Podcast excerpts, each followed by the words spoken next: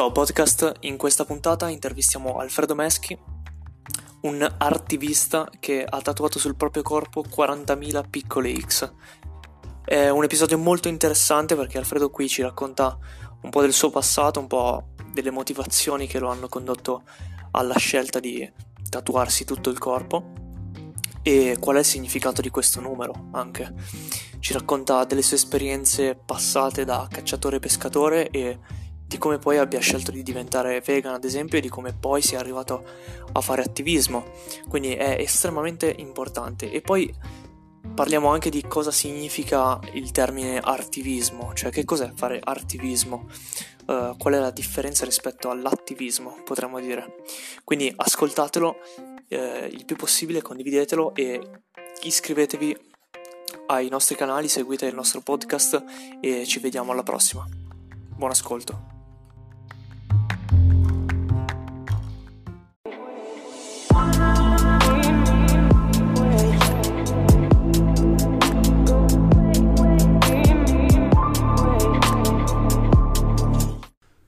Alfredo, prima cosa grazie mille per l'ospitalità. Un piacere. Eh, Grazie. Davvero. E, um, perché non partiamo un attimo con la tua, magari la, il tuo background? Come, la tua storia. Come, sì, la tua storia, diciamo. In cioè, intanto chi, chi sei, se ti vuoi presentare un attimo per chi ci ascolta. Le parole che uso per presentarmi sono mm, pochissime, fondamentalmente dico che sono un attivista antispecista. Ok che in, in due parole riassume effettivamente chi sono, cosa faccio, come vivo. Il mio background era totalmente opposto.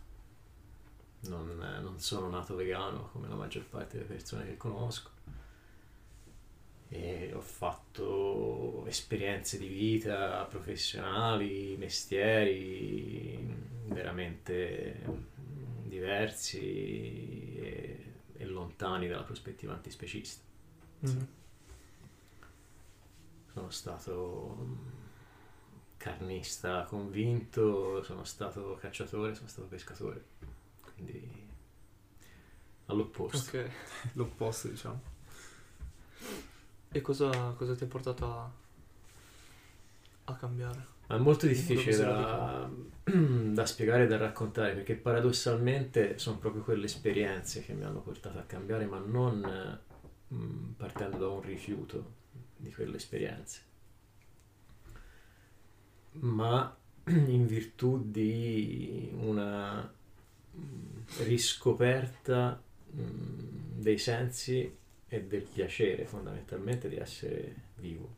Ok. Mm-hmm eh, dico è difficile perché soprattutto oggi, no? come vegano, antispecista, mh, mm, unire pesca e piacere fa, fa, strano. Però all'epoca non ero vegano e mm-hmm. quindi mm-hmm. passare 5, 6, 8 ore da solo in mezzo al mare, perché questo cambiamento è successo in, in Sardegna eh, io pescavo dal, dal, kayak, quindi ero veramente a due centimetri dal, dall'acqua, in contatto, con, eh, in contatto profondo con la natura e facevo tipi di pesca dove magari in un giorno tornavo a casa, oggi direi per fortuna, senza mm. nessun animale pescato. Però avevo visto i delfini che saltavano, i tonni, i gabbiani, acqua incredibile, posti totalmente deserti perché stavo sulla costa occidentale dove non passano navi, non passano sì. motoscafi. Eh, in una zona eh, della Sardegna dove veramente non c'erano neanche gli ovidi, cioè non c'era niente, totalmente wilderness. E questo a qualche livello, dopo tanti anni, vicino ai 50 ormai, mi ha rimesso in contatto con, con me stesso cioè veramente col piacere di essere mm. vivo, di annusare il rosmarino selvatico, di mangiare un, un, pomodoro maturo, di fare il bagno nell'acqua pulita, eccetera. E questo che è un'esperienza sicuramente positiva se mettiamo fra grandi parentesi l'aspetto dell'uccisione del pesce che oggi mm. ovviamente non, non condivido Però diciamo questa esperienza positiva di riscoperta dei sensi, di riscoperta di me e quindi della dimensione del piacere, nel giro di poco ha fatto entrare insieme alle cose belle anche quello che fino a quel momento lì non entrava, quindi anche le cose spiacevoli, le cose brutte, Certo. la sofferenza. E che si è manifestata sotto due volti. Uno delle prime persone migranti affogate, Ok. soprattutto un- un'immagine di un bambino, e, e l'altra un, un video di un eh, vitello che veniva caricato su un furgone mm, per portarlo altrove con la mamma che andava dietro a questo Dietro furgone furgone. questo, diciamo, questa entrata della sofferenza, così mh, come l'altra faccia no? De- del piacere, della gioia, è stata altrettanto forte. Io il giorno dopo mh, ho smesso di mangiare formaggio, che era il mio cibo preferito, e nel giro di poche settimane sono diventato vegano. Ok. Quindi per dare un contesto temporale, quanti anni fa è successo? Questo io faccio, faccio fatica con gli anni, però direi un 5 anni fa, Ah, ok. 5-6, grosso modo. ok. Eh, E hai scelto Sì. subito di, diciamo, attivarti poi, cioè come cioè, com'è avvenuto poi il passaggio nel, ok, pensare a dire, ok, faccio qualcosa, provo a... pochi mesi dopo mm, ho scoperto l'antispecismo, Ok. grazie a un incontro con Adriano Fragano, una conferenza che fece a Firenze, andai a, a ascoltare con, con un'amica vegana da tanti anni. E diciamo io ho sempre avuto una sensibilità sociale, quindi verso altre lotte, Mhm. altri movimenti per una giustizia umana o planetaria. E nell'antispecismo ho ritrovato tutto, in più la questione animale al- approfondita veramente a 360 gradi. E ho sentito di, di voler eh, partecipare, di voler diventare un, Certo. un attivista antispecista. E le, le prime cose che hai fatto, per esempio, cioè diventando attivista, ci, ci sono state delle cose che hai fatto... Ma in realtà, eh, dal momento che io avevo incontrato la, la prospettiva vegana Mhm. quando avevo 18 anni, Ok. e non si Ok. chiamava vegan all'epoca, si chiamava vegetariano, Ok. e non esisteva la Vegan Society in Italia, eccetera. Però è stato un incontro in tutti i sensi immaturo, quindi non è, non è rimasto. Mhm. Però non posso dire che le cose che sapevo allora fossero poi così diverse da quelle che so Mm. oggi. Semplicemente oggi c'era una mm, maturità un- una coscienza più, più forte.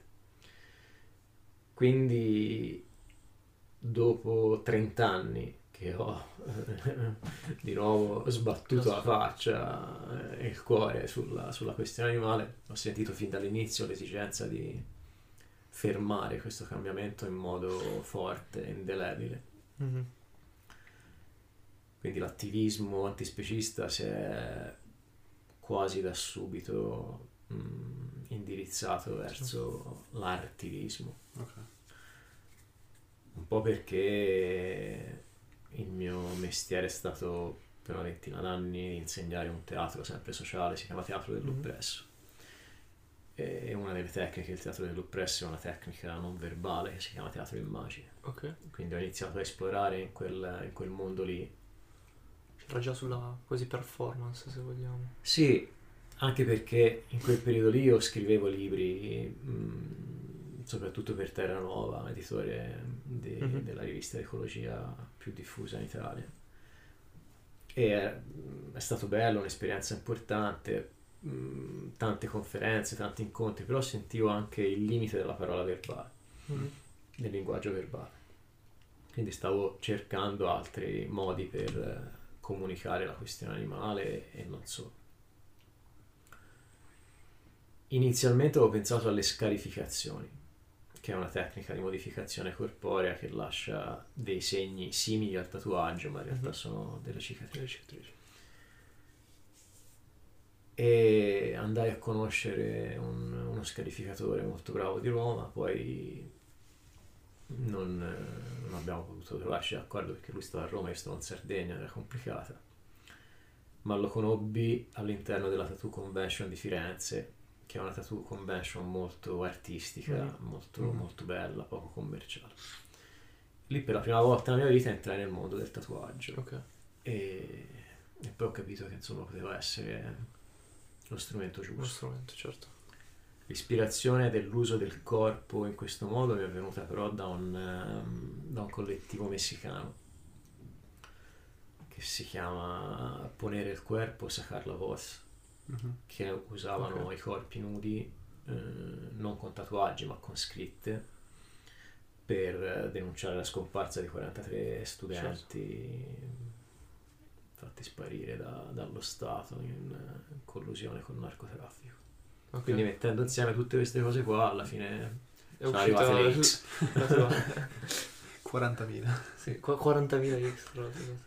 40.000 perché una cosa che all'epoca, appunto 30 anni fa non c'era, ora, ora ci sono questi kill counter, questi contatori che si Certo. trovano sul web e la prima volta che ho visto un contatore viaggiare a una velocità mm, impressionante Mm-mm. ho cercato di riportare il tutto a, a un secondo Mhm. per eh, vedere se era possibile congelare il tempo del, del massacro dell'olocausto sulla pelle nella misura di tempo più piccola perché essendo numeri Certo. così giganti eh, non è che ti puoi tatuare 1400 miliardi di Mm. animali all'anno Esatto. e già 40.000 al secondo ci è voluto tutto il corpo Esatto. Sì, tra l'altro, appunto, è come dire, un numero comunque così vasto per noi, anche, cioè veramente anche 40.000 è vasto per noi, Eh, nel senso, poi se parliamo di miliardi è una cosa inconcepibile, però un numero così grosso in una, diciamo, un'unità, cioè nell'unità quasi minima nel senso della nostra concezione del tempo, no? di come ne parliamo. Certo. Quindi la cosa pazzesca è questa e il fatto che, appunto, come cioè, il corpo, cioè, come se tu fossi un secondo fondamentalmente. Io, io sono un secondo, la, la cosa che, che funziona diciamo del, del progetto X, del mio attivismo è proprio quello, dare la Mm. possibilità alle persone di vedere un secondo e di vedere com'è, mm, che Mm. moltitudine, appunto con, cioè congeli quel che moltitudine Così, sia un secondo, sì.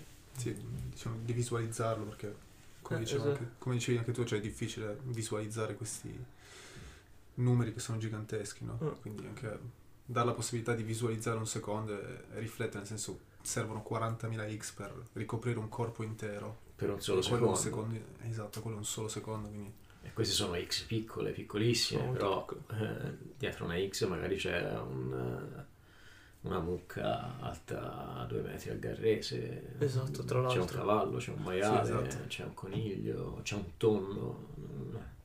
Sì, sono 40.000 cioè, individui, ognuno... Individui mm, spesso Grossi. anche, anche grandi, insomma, Sì, è vero. per non parlare delle persone umane, Mm, perché comunque 40.000 raccontano esatto. così come dicevo prima, la foto del bambino affogato, 40.000 sono le persone migranti che secondo l'OIM, l'Organizzazione Internazionale per le Migrazioni, dal 2000 a oggi Mhm. sono affogate, scappando dalla disperazione, quindi no, se entri in contatto che una X è un bambino, una X è una mamma incinta, una X è una... Certo. Eh, ecco, men- mentre lo sto dicendo a voi ora mi vengono i brividi Eh sì, perché io non ci sono in contatto mm, per fortuna Mm, se no no- non ce la farei insomma Certo. però quando ci entriamo dentro o perché ne parliamo o perché faccio una performance le X eh, si sentono. mm, le sento anch'io Sì, sì, sì. le sento anch'io sì. E, e hai trovato altre, altre associazioni con questo numero, diciamo, al di là del, Sempre relativa magari all'oppressione, non so. Eh, stranamente, perché veramente... mm, Una coincidenza. sono coincidenze, le, le connessioni sono tantissime. Eh, Per restare in ambito acqua, mare, oceani, 40.000 è la quantità equivalente di plastica mm, che finisce negli oceani, 40.000 bottiglie a mezzo litro. Ok. E sulla Terra ce n'è una moltitudine drammatica, Mm. 40.000 nel mm, modello della nostra cosiddetta civiltà negli Stati Uniti, Mhm. 40.000 sono persone che muoiono ogni anno di overdose, Ok. 40.000 le vittime di armi da fuoco, Esatto. 40.000 da incidenti d'auto, eh, 40.000 le persone che si suicidano, 40.000 i bambini e le bambine vittime di violenze sessuali. Porco boia. Eh, e non sono 38 o 52, sono 40.000. Sì, sì, sì. Ovviamente Delle fotografate no? oggi eh, andando a cercare su Google, no? E quindi è veramente curioso come, come questo corpo sia diventato un manifesto di una civiltà in preda alla follia.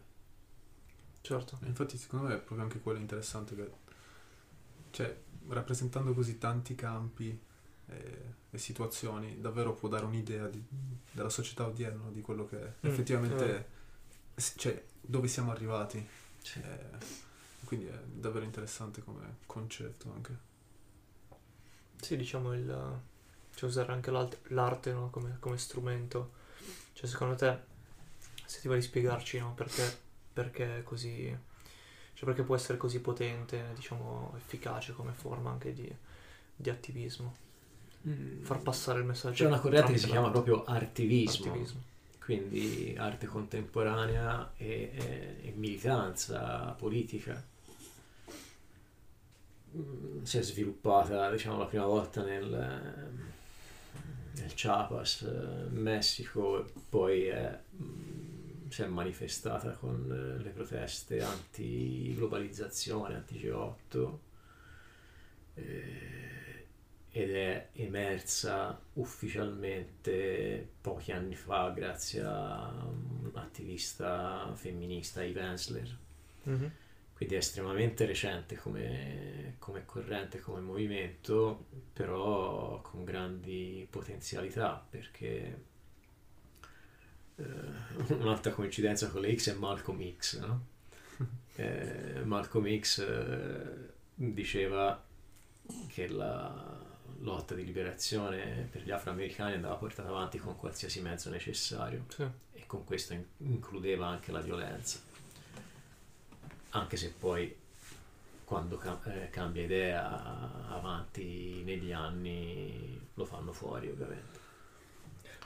E un altro attivista, anzi artivista afroamericano, si chiama MK Asante, ha parafrasando Malcolm X, eh, dice non by any means necessary, quindi non con qualsiasi mezzo necessario, but, but eh, by any medium necessary, ma Ok. con qualsiasi medium artistico necessario.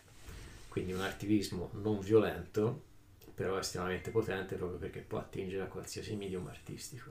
Ok. La danza, il teatro, la pittura, la scultura e nel mio caso la performance art body art, street art, tattoo art, eh, veramente Certo. medium artistici ce ne sono tanti e possono mh, arrivare dove magari il linguaggio verbale che sia scritto o parlato non, magari non arriva quindi integrare mh, con altri strumenti utili Certo. la, la lotta per la liberazione animale umana e planetaria. Ma invece, per quanto riguarda la prima performance che hai fatto, quando, quando è stata? Come, come, come si è sviluppata? Credo la prima azione sia stata fare un, un manifesto in solidarietà a due attiviste sarde che stavano passando un processo per aver semplicemente distribuito dei volantini contro le botticelle Cagliari. all'epoca appunto abitavo ancora in Sardegna, quella è stata la prima mh, manifestazione pubblica del, del, progetto X. Poi nel giro di pochi giorni è iniziato un, un tour eh, in tutta Italia che fondamentalmente a distanza di 4 o 5 anni non è ancora finito. Quindi ci sono state performance eh, e interventi di, di diversa natura e in ambiti e ambienti molto, molto diversi fra loro, quindi da, dai festival vegan eh, ai presidi, alle performance di strada, alla contaminazione del, dell'ambiente dell'arte contemporanea vero e proprio, quindi mm-hmm. musei, gallerie, festival. E...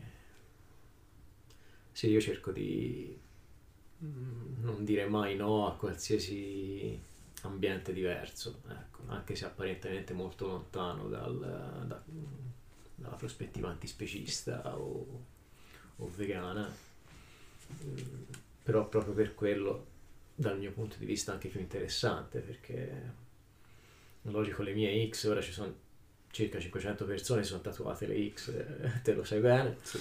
e, sono una di quelle e molte di loro sono persone vegane, quindi utilizzano le X magari come appunto un ulteriore strumento nel, nel loro attivismo. Certo. E questo è importante, sono onorato di questo. Però ci sono anche tante persone che non sono vegane mm. e che si sono comunque tatuate le X. E questo è stato possibile andando a performare in ambienti che non fossero quelli già mh, mm, amici okay. o, o, vegan friendly. Certo. Perché persone non vegane si siano tatuate le X, eh, bisognerebbe chiederlo ovviamente a ognuna e ognuno di loro. Certo. Però sono convinto che quei tatuaggi lavorino, lavorino e continuano a lavorare. Sono, che so, un, un ragazzo, la, la, sua ragazza era venuta vegana, è venuta a tatuarsi le X, lui non era vegano, però se l'è voluto tatuare anche lui come forma di rispetto, perché pur non essendo vegano apprezza quello che fa lei, voleva manifestargli il suo appoggio, mm-hmm. eccetera. E questo per me è apprezzabile e, e sono convinto che lasceranno un segno in tutti i sensi anche, certo. anche su quel ragazzo. Oppure un'altra persona che dice io so che la, la direzione giusta è quella del veganismo non, non, non, ci sono ancora. Tutte le volte che mi vedrò le X allo specchio sarà un modo per eh, andare in quella direzione lì.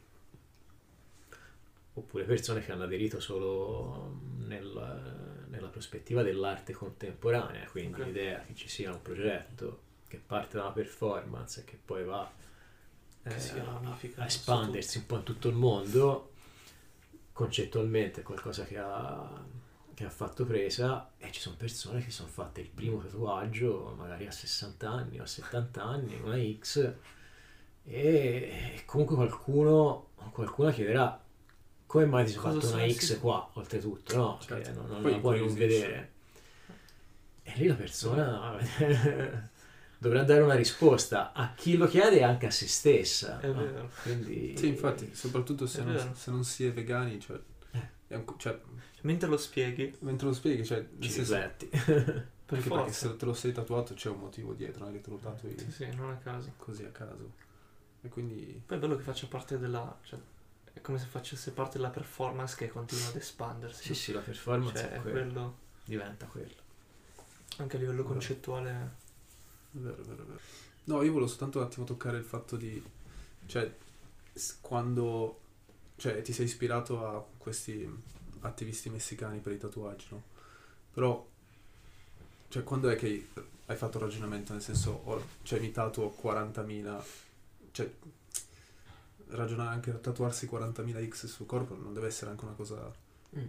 Comunque, cioè, ti è venuta l'idea, ti sei ispirato a loro per l'idea però poi tatuarsele è anche un'altra cosa, no? Dal, mm-hmm. come, cioè come, che, ragion- che, tipo di ragionamento hai fatto? Nel senso...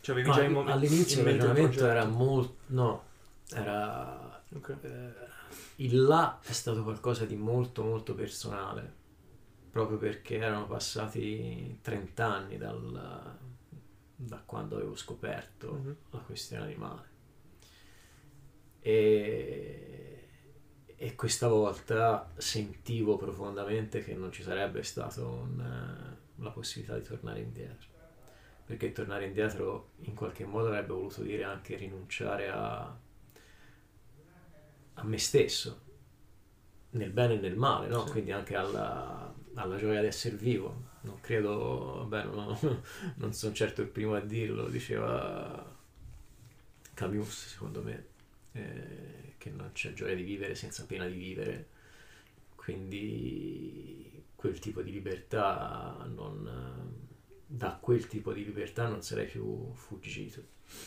e questo implicava anche una, una responsabilità nel- nei confronti delle ingiustizie quindi Certo. volevo fissare quel momento in maniera molto forte, ma per me prima di tutto. Poi è logico quando è venuta l'idea del, eh, del secondo, di fissare il contatore in un secondo, eh, mi sono reso conto che era talmente grande come gesto che da personale necessariamente sarebbe diventato politico, Certo. collettivo, pubblico. È nato un po' il progetto poi l'idea. Quindi prima ho dovuto in qualche modo verificare se mia moglie, eh, ormai siamo divorziati, quindi la mia ex moglie era d'accordo perché mh, diventi qualcosa di diverso, sì, sia a livello eh, interpersonale, perché la tua pelle cambia completamente, che a livello anche di interazioni pubbliche, perché è logico che non passi inosservato, Certo. e quindi questo comporta tutta una serie di, di cose piacevoli e spiacevoli. Però Ilaria all'epoca mh, era diventata vegana insieme a me, Ok. quindi condivi- condivideva con me la prospettiva sia vegan che antispecista e vabbè, abbiamo fatte di, di tutti i colori durante il nostro matrimonio, quindi non si è stupita più di tanto e mi ha, mi ha appoggiato. Anzi, è stata lei a disegnarmi tutti i quadratini per capire se più o meno 40.000 Ah, ok. devono Se entrarci riusciva sul a essere corpo. fattibile. Era uno stencil da Quindi fatto 225x eh, ognuno e mi aveva riportato solo Ok, il quadrato, ovviamente, le dimensioni del quadrato, non Sì, le no, x, Così riesci a controllare un attimo. per vedere se, se grosso modo ci, ci potevano entrare. Mhm. E quanto ci hai messo poi eh, fisicamente a tatuarle? Cioè, Come è durato il processo? tempo è durato due mesi. Ok. Io andavo tutte le mattine, tranne la domenica, da questo amico tatuatore a Bosa, dove, Sì.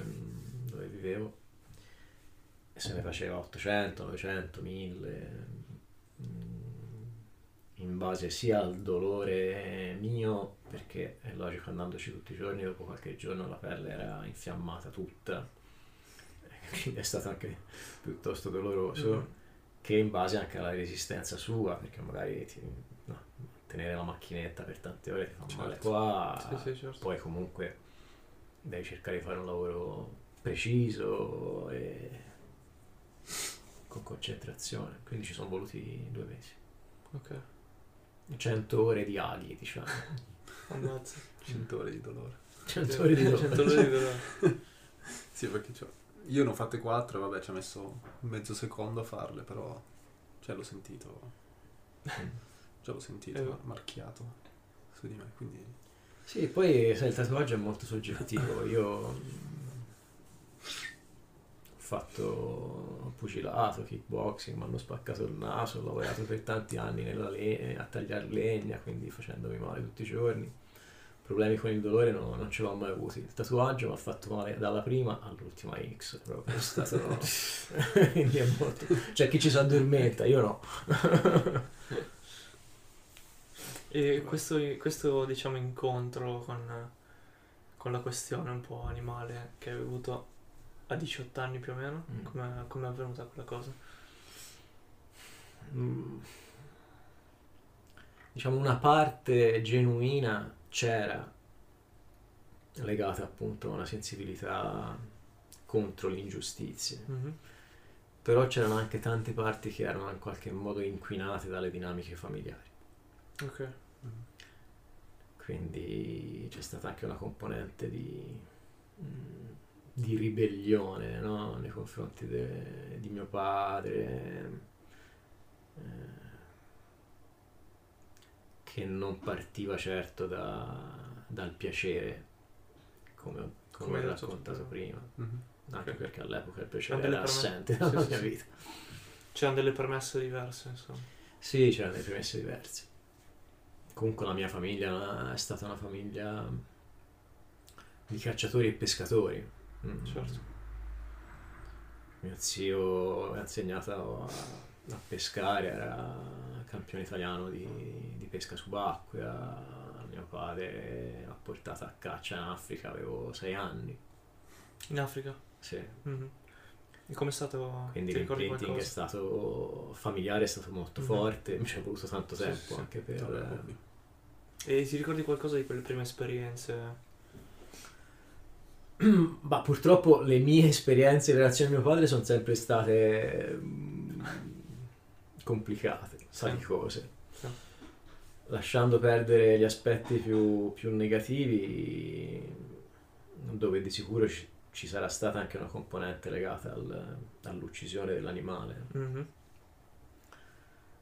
E quello che è rimasto, ecco, di, di positivo mm, che credo per certi versi sia stato anche quello che in Sardegna mi ha permesso poi di recuperare quella quelle, quelle esperienze positive e Mhm. anche di riconciliare un po' no, la mia esperienza di vita con, con quella di essere figlio di un padre scomodo Mhm.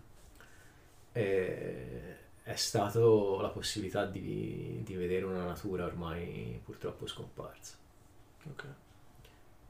Una natura veramente selvaggia, nel senso migliore del termine. Oggi i posti dove andavamo negli anni 70, perché di questo si parla, Certo. non sono più accessibili, sono sul confine co- con, la Somalia, quindi posti dove rischi la vita se ci vai. E soprattutto no- non ci sono più gli animali. Mm. Infatti una delle cose che mi, mi sconcertano di più è che gli animali della mia infanzia, io mi ricordo le figurine del WWF? Beh, no, non ci sono più, Certo. sono Certo. o completamente estinti o ormai condannati all'estinzione perché pochi esemplari. In un, in un così breve lasso di tempo, tra l'altro, se ci In un pensi. brevissimo lasso di tempo. Pensi a quanti milioni di anni hanno vissuto tranquillamente sul pianeta. Ed è anche un concetto che comunque si sta, sta continuando e si sta espandendo perché cioè, se pensiamo anche Sì, sì, non si c'è cioè, alle nuove generazioni magari cioè nel senso tra dieci anni chissà Mm, quali animali saranno estinti, quanti animali saranno estinti. Prima abbiamo parlato di altre letture del numero 40.000. 40.000 secondo Norman Myers, un biologo britannico, erano il numero di specie che avremmo perduto ogni anno. Ok. Non mi ricordo che hanno scritto il libro um, The Sinking Ark, eh, l'arca che affonda. All'epoca fu, fu criticato dicendo che era una, una previsione non, eh, non realistica. Però ieri era in televisione Greta, mi sembra, Thunberg, e lei parla di 200 specie al giorno, quindi di un numero molto superiore.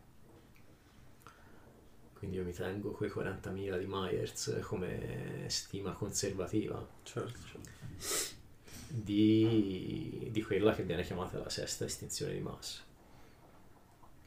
Noi siamo nel bel mezzo della sesta estinzione di massa. Mhm. Tutti i grandi mammiferi si stanno estinguendo e facciamo finta di non eh, ricordarci che siamo mammiferi. Sì, ehm, Sì, anche questo, no? Perché ecco, diciamo la, la cosa difficile su cui diciamo far riflettere le persone, su, su cui anche noi dobbiamo riflettere, no? È anche questo, cioè il nostro essere animali all'inizio, no? Quindi il fatto che ci stacchiamo così tanto da, da questa matrice, potremmo dire, no? E, cioè appunto, se tu cosa, cosa ne pensi rispetto a, questo, a questa questione? Guarda, l'ultima a livello temporale, proprio l'ultima performance che ho fatto 5 giorni fa era su questo, Mhm. sul distacco dalla nostra animalità. Quando vai a esplorare la, la preistoria, diciamo così, eh, siamo nel campo delle ipotesi, certezze no- non ci sono. Però fra le varie ipotesi a me quella di Mason affascina molto. Lui sostiene che nel momento in cui abbiamo iniziato a allevare gli altri animali, prima a cacciare Mhm. e poi a allevare gli altri animali, abbiamo commesso un crimine eh, consapevolmente, perché fino al giorno prima gli altri animali per noi erano persone, erano Ok. altri popoli con il loro potere sacro, con eh, la loro, la loro vita, che noi guardavamo con, con rispetto, con ammirazione, con timore a volte. Quindi il fatto di dover uccidere la nostra famiglia, perché bene o male non Mhm. c'era distinzione, eravamo un'unica grande famiglia sullo stesso pianeta, ci ha causato un, eh, un senso di colpa devastante. E secondo me sono un modo per eh, mm, far fronte a questo senso di colpa è stato quello di eh, disprezzare gli altri animali eh, distanziandoci da loro. Mm. Quindi attraverso il disprezzo legit- legittimiamo l'oppressione, la Mhm. tortura, l'uccisione e attraverso la rimozione della nostra animalità ci vediamo come esseri diversi, superiori. Noi siamo esseri speciali e loro sono solo bestie. Esatto. Però questa distinzione è fondamentalmente basata solo sulla specie. Cioè, in realtà, se, se- se vai a pensare a qual è il tratto che noi abbiamo e che gli altri animali non hanno, che giustifica questa nostra superiorità, no? No, non c'è nessun tratto, no. questa è una, una distinzione arbitraria, una distinzione illusoria, anche perché è evidente che noi siamo animali, Certo. però eh, è da una parte evidente, da quell'altra è estremamente nascosto, perché mh, le religioni sono nate eh, per eh, rinforzare questa credenza di, di superiorità, perché perché- bene o male l'intera società, la nostra cosiddetta civiltà nasce sia sul- sull'agricoltura ma anche sul, ehm, sull'allevamento, quindi Mhm. sullo sfruttamento degli altri animali. Quindi per mh, convincerci di questa diversità, di questa superiorità, noi abbiamo dovuto rimuovere tutti gli elementi che ci ricorderebbero di essere animali, Mhm. proprio tali e quali, e quindi ci rimetterebbero di nuovo in contatto col senso di colpa Certo. dei 40.000 al secondo. Certo. Quindi se starnutiamo chiediamo scusa, se facciamo un- Una mattanza assurda. una scorreggia eh, diventiamo rossi, se sbadigliamo ci mettiamo la mano, la mano davanti alla bocca, se dobbiamo fare eh, pipì o popò lo facciamo di nascosto, Mhm.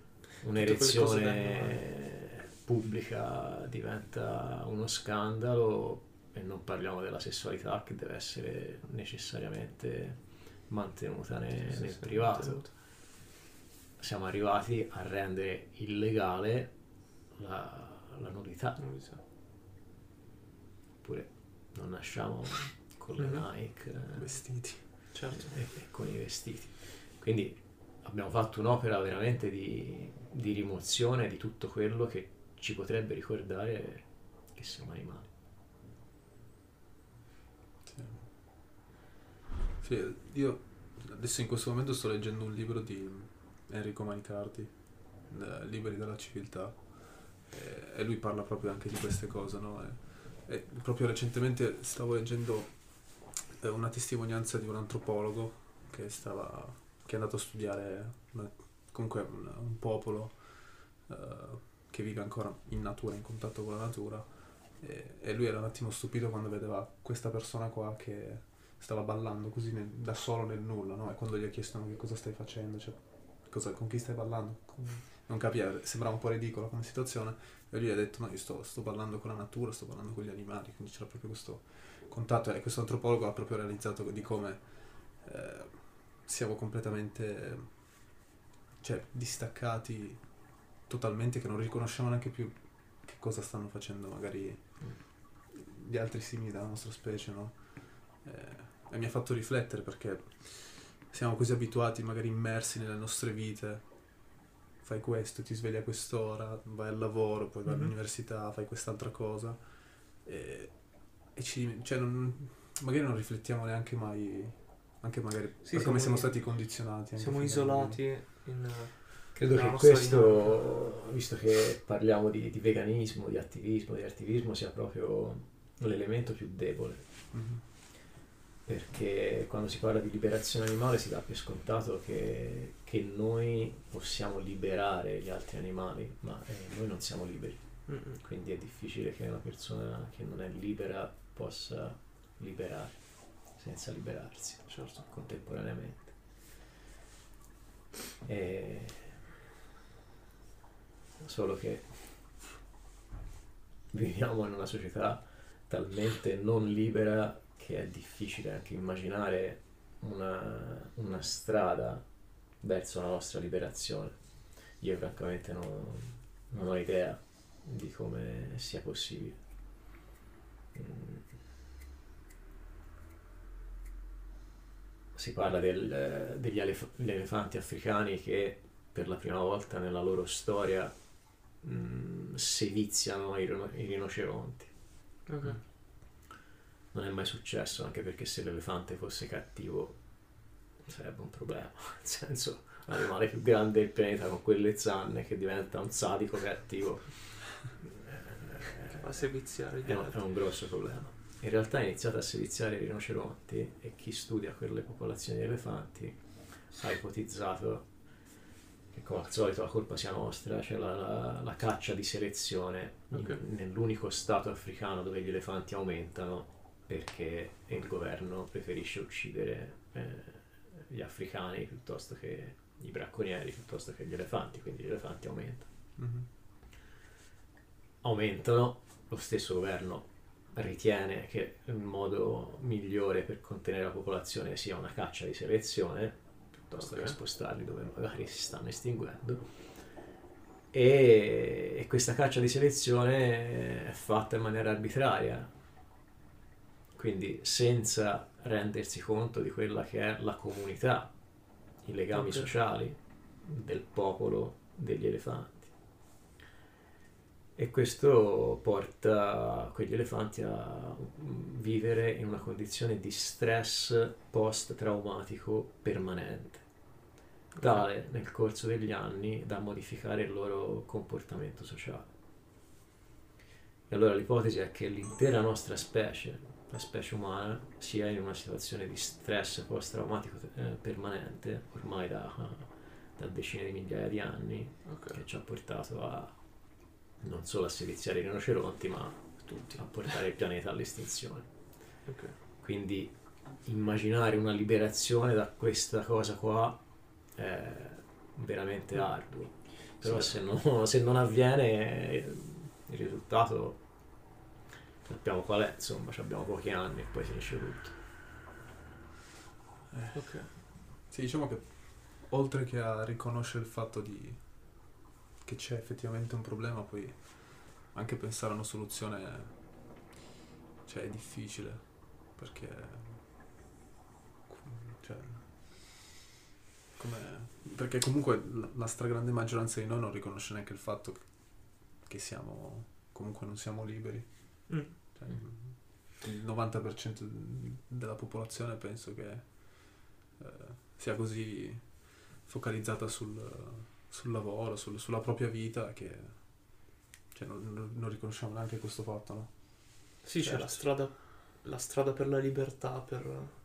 Cioè, è, è quella, no? Cioè, è concepita come quella, quindi Sì, Sì, esatto.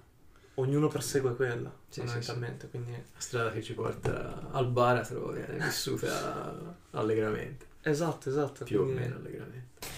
Io ti, ti chiederei, cioè rifletterei su, proverei a riflettere su questa cosa, cioè, ehm, ok, contando, contando tutto questo discorso che abbiamo appena fatto, eh, quindi, diciamo, una persona potrebbe dire, vabbè, ok, allora non facciamo più niente, cioè, eh, Mm. non ne vale la pena, così. Qual è il tuo pensiero rispetto a una reazione di questo tipo da parte di, di una persona? Mm, Cioè, cosa diventa Credo che l'attivismo? l'approccio mm, indicato da un- uno scienziato americano, uno dei massimi esperti di climate change, Guy McPherson, eh, sia una risposta che io condivido. Lui fa il paragone con la situazione che stiamo vivendo adesso a livello eh, sociale e planetario con la situazione di un paziente terminale in fase hospice. Ok. E dice non è che quando sei in fase hospice eh, diventi peggiore, no? Sai che non c'è più niente da fare, che ti rimangono veramente pochi giorni, se sei fortunato settimane, se sei molto fortunato pochi Mm. mesi, ma questo non ti trasforma in un essere egoista che butta all'aria tutti quelli che erano i valori fino a quel momento Esatto. lì, anzi li intensifica ancora di più. Eh, lui consiglia di perseguire una vita di eccellenza, di vivere con la consapevolezza della morte, ovviamente, in questo caso non solo personale ma, ma planetaria, sapendo che sull'orlo dell'estinzione, queste sono le sue parole, on the edge of extinction only love remains, resta solo l'amore, che poi paradossalmente nella mia prospettiva è proprio la, la nostra caratteristica di specie e quindi va a richiudere anche il cerchio del- dell'empatia Mhm. e di, di quello che dovrebbe muovere il nostro veganismo che invece spesso è mosso da sentimenti che non sono molto empatici Mhm. perché magari bacio il maialino sul naso e lancio la maledizione a, a chi lavora in un mattatoio senza Mhm.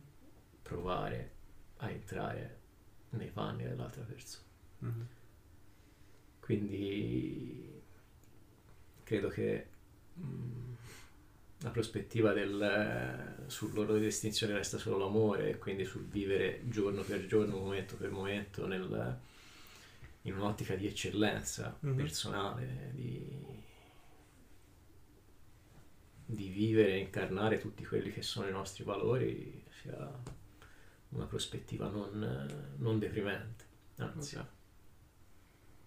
non dà speranza, nel senso che la speranza, secondo questo scienziato e secondo altre persone, è una sorta di pensiero magico. Mhm. Quindi resti in contatto co- col qui e ora, con quello che sta succedendo, e, che è poi quello che conta. Quindi in una prospettiva attiva, proattiva, positiva, propositiva, inclusiva, empatica, Mhm. giorno per giorno, anche perché non sappiamo, no, magari il, il mondo finisce come, o perlomeno il grande collasso si manifesta, come dice Dan- eh, Dennis Meadows, che è probabilmente il più grande scienziato mm, di esperto di cambiamento climatico che abbiamo sulla Terra, ormai ottantenne, il suo libro di ecologia ha venduto 30 milioni di copie, quindi insomma non è l'ultimo venuto. Eppure non si vede in televisione. Greta, poverina, c'è tutti i giorni, ma Dennis Meadows io non l'ho visto una volta in televisione.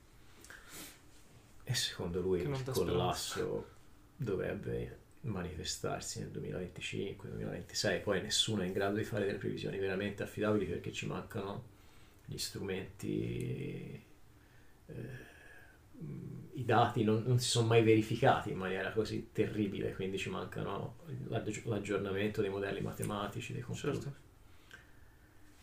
Quindi può darsi che si verifichi, come dicono questi scienziati, nel giro di pochissimi anni, però questo nella prospettiva di McPherson e fondamentalmente anche nella mia prospettiva non, non ci deve interessare perché mh, mm, nessun animale vive con l'illusione dell'immortalità come noi. Mm-hmm. Cioè, noi siamo tre, ora andiamo a trovare altri attivisti e attiviste a Carrara e magari fra mezz'ora facciamo l'incidente e non ci siamo più, no? Però pensiamo a cosa farò quando avrò sì, 90 sì. anni, no? Questo credo mm. sia un frutto di quello stress mm. post-traumatico permanente sì, che ci ha allontanato non solo dall'animalità ma anche da, da qui e ora. Sì, sì, sì. dal presente. Cioè, si è sempre proiettati nel futuro non, e non viviamo dista- Quindi... cioè, distanti il presente. Sì, penso che proprio in generale sia anche una uno dei motivi del, dell'infelicità di molti, no? Anche in generale, il fatto di non...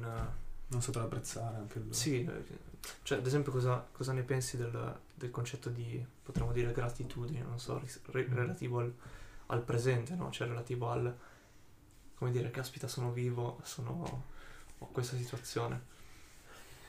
Gratitudine... Se c'è, se... Mm non, non, lo so se lo userei. Okay. Mi riporta ancora un po' a una prospettiva antropocentrica. Sì, sì, sì. Però il piacere di essere vivo per me è quello. Eh, sembra una, una, massima di Max Catalano, ma è quello che mi tiene in vita perché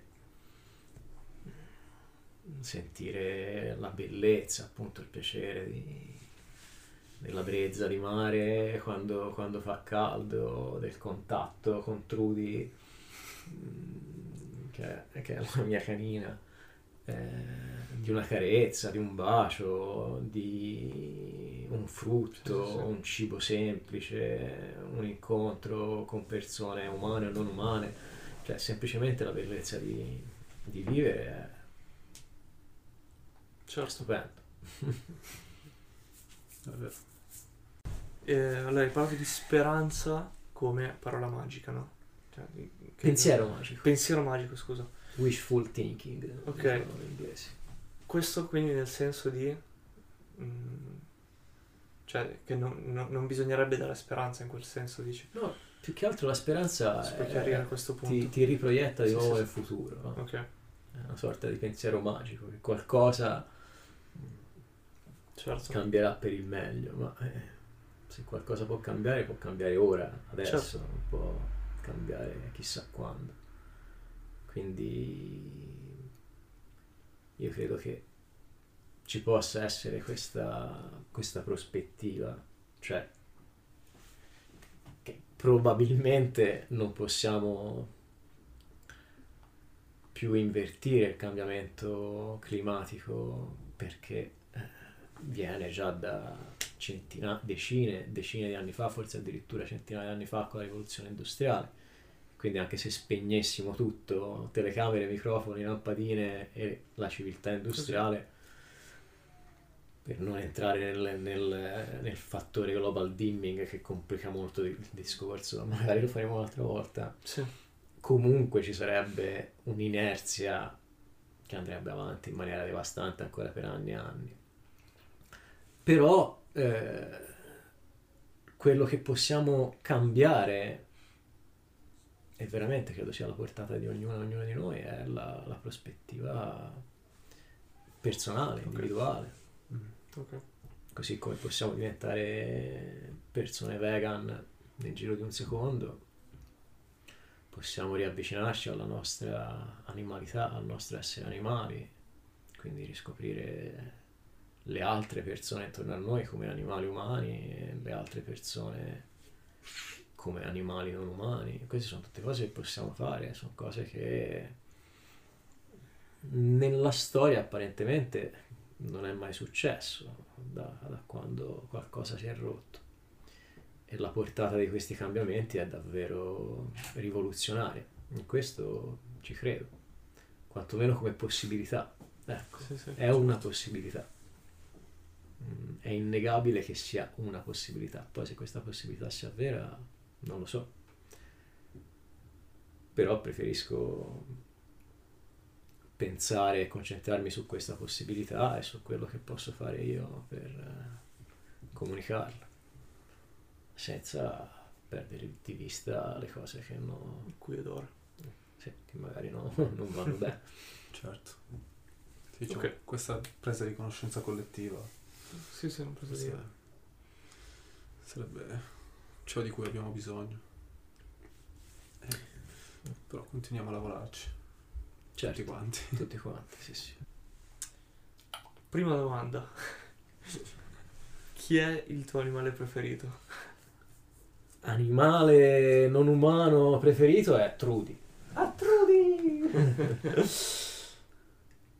che ha avuto un, eh, una parte importante, fra l'altro, nel mio cambiamento. Perché... mm, Diciamo, per sua sfortuna o per loro sfortuna, i cani han- ci danno la possibilità di entrare in contatto mm, con altre persone non umane. Mm. Dico per loro sfortuna perché l'abbiamo selezionati noi, quindi altrimenti Sì, sì, sarebbero certo. sciacalli, coyote, licaoni che magari l'unico contatto dovrebbe essere un contatto quando ci vediamo e ci guardiamo negli occhi. Bello, prezioso, inaspettato. Poi c'è chi dice no, ma si sono avvicinati loro, vabbè. Fatto sta che Trudy mi ha, mi ha dato una grande mano a, a avvicinarmi al- alle altre persone non umane. Non male. Trudy, Trudy. Beh, come si relaziona, cioè come ti relazioni con le persone che non la pensano come te? Beh, ci sono tante cose. su Eh, cui- dipende. Domanda Dipende. vasta. Diciamo che non mi dimentico mai che sono stato carnista, cacciatore e pescatore. Quindi Certo. Certo. è logico che la- l'aspetto giudizio non, non mi sembra molto utile. Certo. Allora, ah, tra l'altro, pi- piccola cosa, c'è il tra il giudicare e il giustificare. Cioè, tu non so come dire. Se, se vuoi approfondire brevemente questo punto, no? Cioè, il fatto di non dimenticarti che sei stato cacciatore o pescatore. Nella tua posizione, diciamo. Cioè, giustifichi anche magari chi. ehm, Giustificare mm, non puoi giustificare mm-mm, come non puoi giustificare uno stupro sì. o o l'olocausto del popolo ebraico. Eh, però bisogna sempre stare attenti perché c'è un giustizialismo forte nel movimento vegano Certo. e antispecista e mm, non trovo abbia molto senso. Certo. Perché se siamo un'intera specie in condizioni di stress post-traumatico, questo stress si manifesta in un modo o in un altro. E il fatto che condanniamo di più il cacciatore, che magari è una vita intera che lavora in legno, è un artigiano del legno, si taglia l'albero a seconda della luna,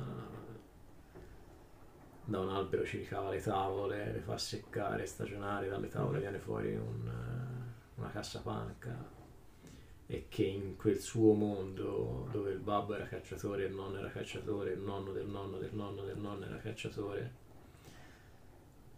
va, va a caccia. Ritenerlo una persona più spregevole di una persona che si definisce vegana e che con i titoli spazzatura annienta la vita di un'intera nazione Sì, mm, mi lascia perplesso. Mm. sì, sì, sì, Quindi non giustifico né l'uno né l'altro, oppure giustifico tutte e due. Certo. Diciamo è più relativo all'azione magari che... Più che giustificare cerco di, di comprendere. Ecco. Sì, sì, sì. Diciamo non è un giudizio su, su- su tutta la persona, più sul... È, sul- è logico che la caccia non è condivisibile, Eh, esatto. ma non è condivisibile neanche il neoliberismo. Ok. Allora, prossimo. Uh, cosa, cosa provi pensando al passato da non vegan e riesci a non giudicare chi non è vegan? Sempre appunto questa cosa. Certo che non giudico chi non è vegan, Meno specifica. non potrebbe essere altrimenti. E sul mio passato a volte ho delle scene che mi fanno soffrire Mhm. Perché sono consapevole di aver ucciso tante persone non umane, soprattutto pesci. Però sono anche consapevole di quella che è stata la mia storia personale, l'imprinting della mia famiglia, il modo in cui ho cercato di recuperare quello che di positivo c'era in quell'imprinting nei confronti di mio figlio, per esempio. Quindi da una parte dico, mannaggia, l'ho portato a caccia e a pesca con me, come avevano fatto mio zio e mio babbo. Dall'altra sono consapevole che per me quel tipo di mondo era una sorta di antidoto rispetto alla PlayStation. Mhm. Quindi Certo. vieni a camminare per 30 km in posti dove nessun escursionista andrà mai perché ti infili in mezzo ai rovi. Ovviamente c'hai la motivazione della caccia, però c'hai anche un contatto con la natura che per me era appunto un- un'alternativa a un mondo sempre più irreale della PlayStation piuttosto che delle Sì, della TV. macchinette varie. Quindi accetto le mie, i miei sbagli e- come parte di, di un percorso che mi ha condotto fino a qua. Certo. Ok, ok. Aspetta. E l'ultima, vi prego parlate delle api. Questo è un po'... Le api mi stanno a cuore per tanti motivi. In questo giardino molto più grande della casa dove abito, che è di 13 metri quadri, eh, ho piantato molte piante per, per le api, per gli altri insetti. Che bello.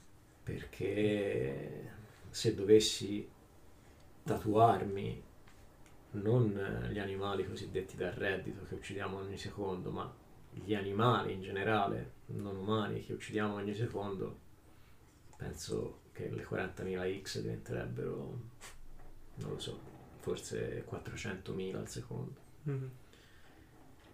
L'olocausto più enorme riguarda probabilmente proprio le- gli insetti, Mm. le api.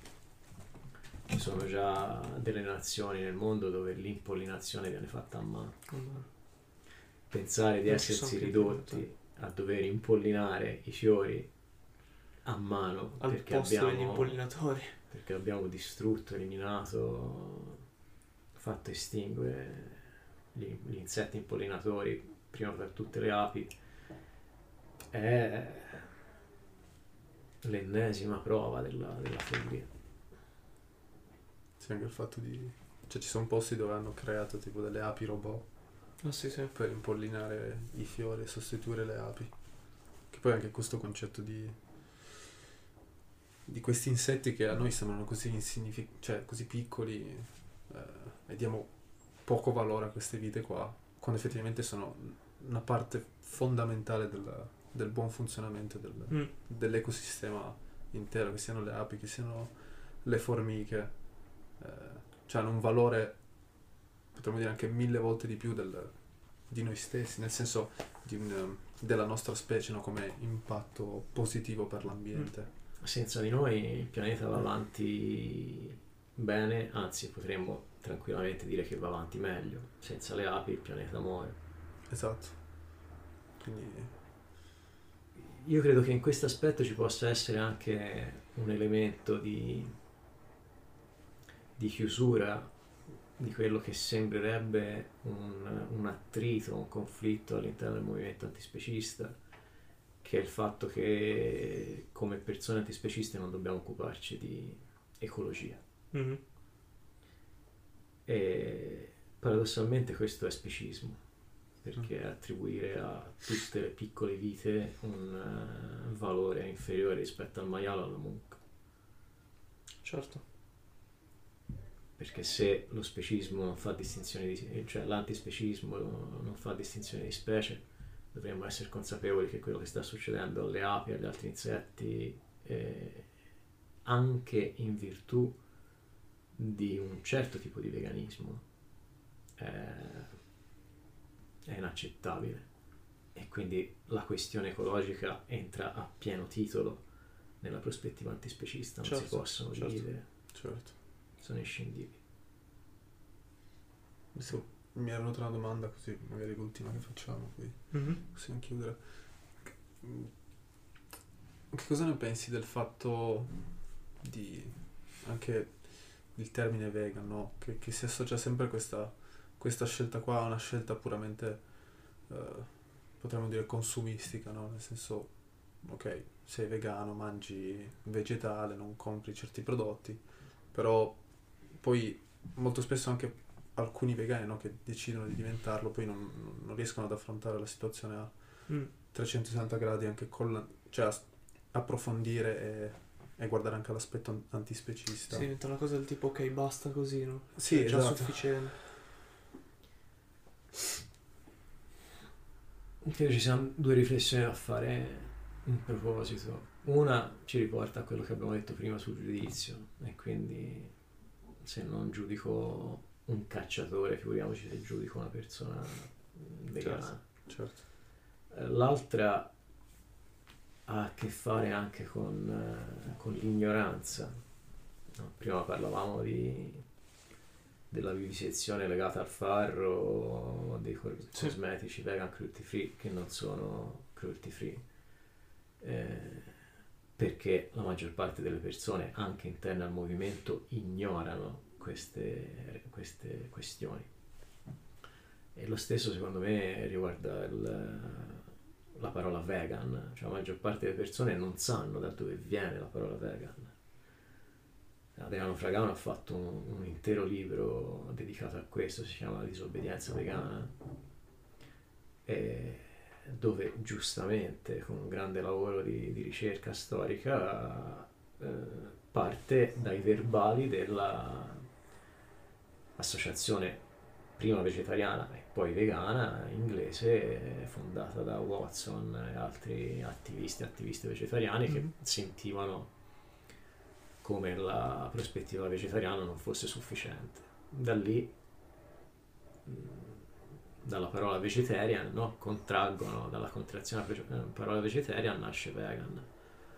Quindi sapere da dove nasce la parola vegan e chi l'ha inventata cosa intendeva per quello, che non puoi usare una parola inventata da una persona intendendo l'opposto, usa un'altra parola, no? Puoi dire io sono nazista perché eh, amo il popolo ebraico. Cioè, non- no, boh, non torna, cosa c'entra? Mhm.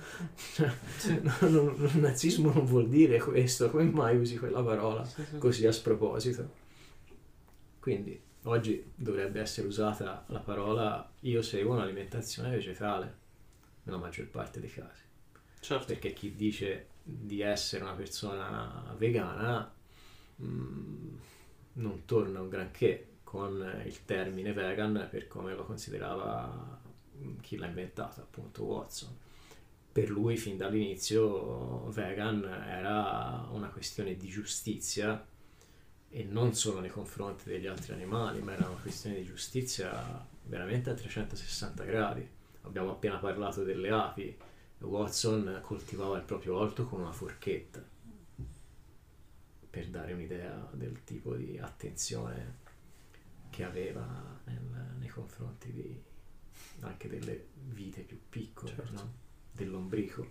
Mhm.